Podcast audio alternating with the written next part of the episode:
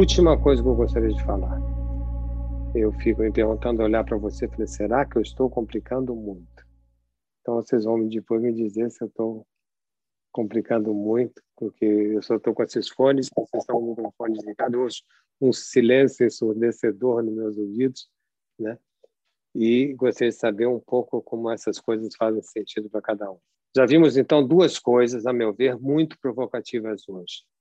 A primeira é a arbitrariedade do signo. Obrigado, Daniela Leite.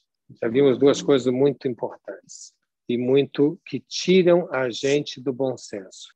A arbitrariedade é diferente de totalitária.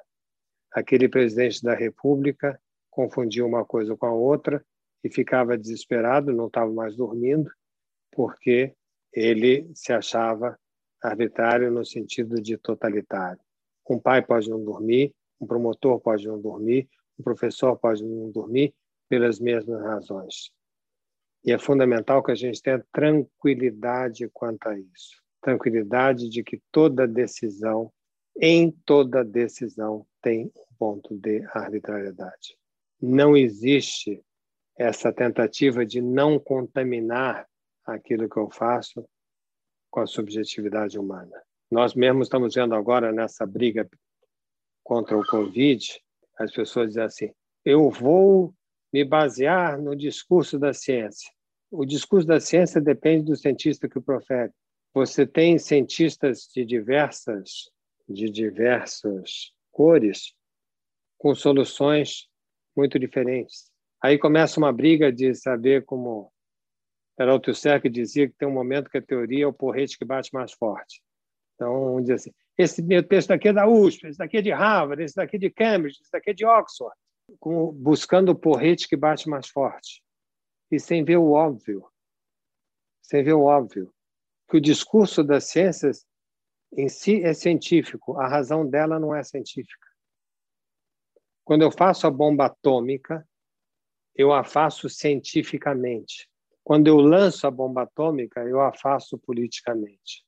Quando eu faço uma vacina, eu a faço cientificamente. Quando eu aplico essa vacina para pessoas acima de 80 anos de idade, por exemplo, que Heraldo e eu não fazemos parte, aí, quando eu aplico essa vacina acima de 80 anos de idade, é uma decisão política. Tem países como a Coreia que estão preferindo dar a vacina para abaixo de 50 anos de idade. Num erro crasso, evidentemente, nós sabemos disso. Mas eles preferem dar para as pessoas que serão mais produtivas, supostamente mais produtivas. Então, insisto, a ciência se realiza cientificamente, mas se justifica subjetivamente. E a justificação não é científica. Então, quando um homem político diz: aqui eu me baseei na ciência, eu vou falar em nome dela, bullshit. A ciência não tem porta-voz. Última coisa a título provocativo. Uma parte importante desse estudo que eu estou mostrando para vocês, agora entrando no. Passa o próximo, por favor vem de um estudo que eu, que eu realizei alguns anos atrás sobre música eletrônica. Como a maioria aqui, eu vim de uma formação musical popular brasileira, de ter uma música que se cantava junto, que se dançava junto, o barquinho vai, o barquinho vem, você quer ser minha namorada, ai que lindo namorada você poderia ser, Vinícius, Carlinhos Lira, Boscoli, né? os clássicos norte-americanos, isso fez com que nós tivéssemos uma, uma, uma visão do mundo conjunta.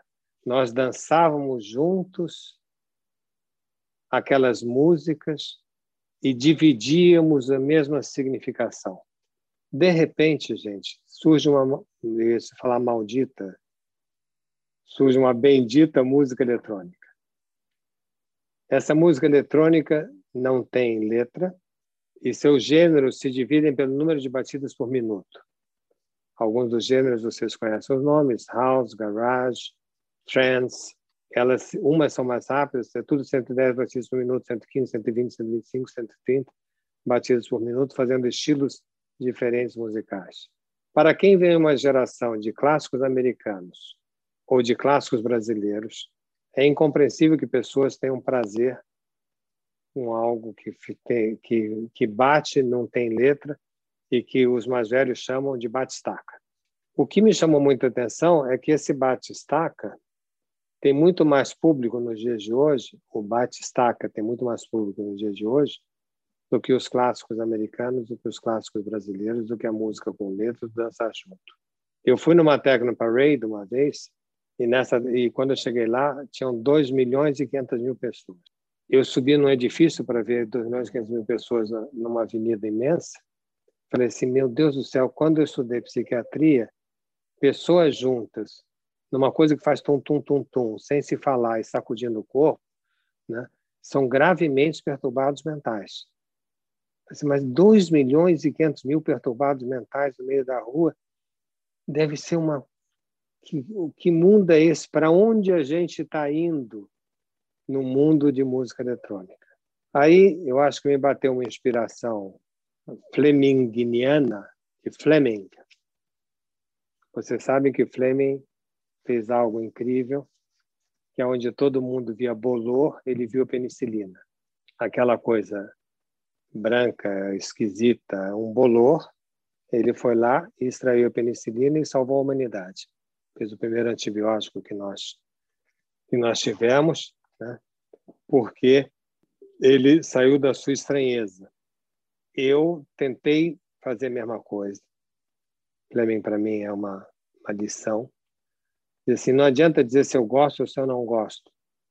Eu estudo o ser humano, eu sou um cientista das humanidades, eu tenho que saber por que capeta, 2 milhões e 500 mil pessoas né, ficam em volta desse tipo de música, se assim posso chamá-la, e quando o Frank Sinatra, que fez o show maior até hoje, numa arena aqui no Maracanã, Frank Sinatra conseguiu 180 mil pessoas. Quer dizer, o show do Frank Sinatra Maracanã é um show de boate, perto do uma Techno Parade. É uma piada. Aí eu entendi que seria mais importante a gente entender esses meninos, que essa geração mutante está inventando os monólogos articulados coisa que na geração iluminista não existia. Eu posso estar com alguém próximo, por favor. São alusões dessas festas, né? Eu posso estar com alguém sem necessariamente compreender esse alguém.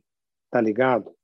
Quando esses meninos perguntam tá ligado, não é só, a meu ver, uma linguagem fática de testagem de canal. Alô, alô, tudo bem? Tudo bom? Né? Isso é uma testagem de canal no sentido das cinco funções do discurso. Talvez o que eles estejam dizendo é que uma coisa que fez sentido para mim pode fazer sentido para você, diferentemente do sentido que fez para mim. Eu convivo com a sua diferença de significação. Eu não necessito para estar com você que você me compreenda ou que eu te compreenda. Quando eu comecei a andar por esse lado, eu falei assim, bom, mas isso é muito esquisito. Aí eu me lembrei que não tem nada de esquisito. E volto ao exemplo inicial hoje, o principal elemento que nos une, a maior declaração de proximidade que eu tenho com uma pessoa é dizer eu te amo. Eu te amo não tem nenhuma explicação. Então nós temos que começar a descobrir que ética é essa, que ética é essa que servirá para o século XXI, que vai além da divisão da significação. Já adianto, uma vez que a gente está no, no pedaço, será uma ética que terá o amor como transcendência. Não o amor terceirizado, mas o amor imediato, o amor direto, o amor incompreensível. Então, se avizinha um novo momento ético, do qual esses meninos, esses mutantes, estão nos mostrando que a sociedade funcionará na articulação das diferenças e não na coerência universal. Na articulação das diferenças. Eu acho que eu vou. Pode passar as duas próximas, eu acho que eu já está de bom tamanho. Esse é o último slide da anterior também. Eu vou terminando, vendo para ver se vocês querem conversar mais. Eu espero não ter sido muito, muito pesado, não sei que nome dá isso, né? Tentei não sê-lo, mas teria algumas ideias. Quer dizer, hoje foi uma reunião, uma reunião de estrutura para estruturar o nosso conhecimento e depois aplicá-lo, o que a gente vai fazer nas próximas é aplicação disso. Então vai ser mais divertido, porque é mais diverso. Mas gostaria de, de, ao menos, de compartilhar com vocês a diferença de arbitrário para totalitário, o fato de que não existe sociedade sem preconceito e o fato que uma nova ética se avizinha, nós temos grande dificuldade com ela, porque ela é em tudo diferente das éticas anteriores, mas vocês, procuradores e promotores, serão representantes da população dessa nova ética.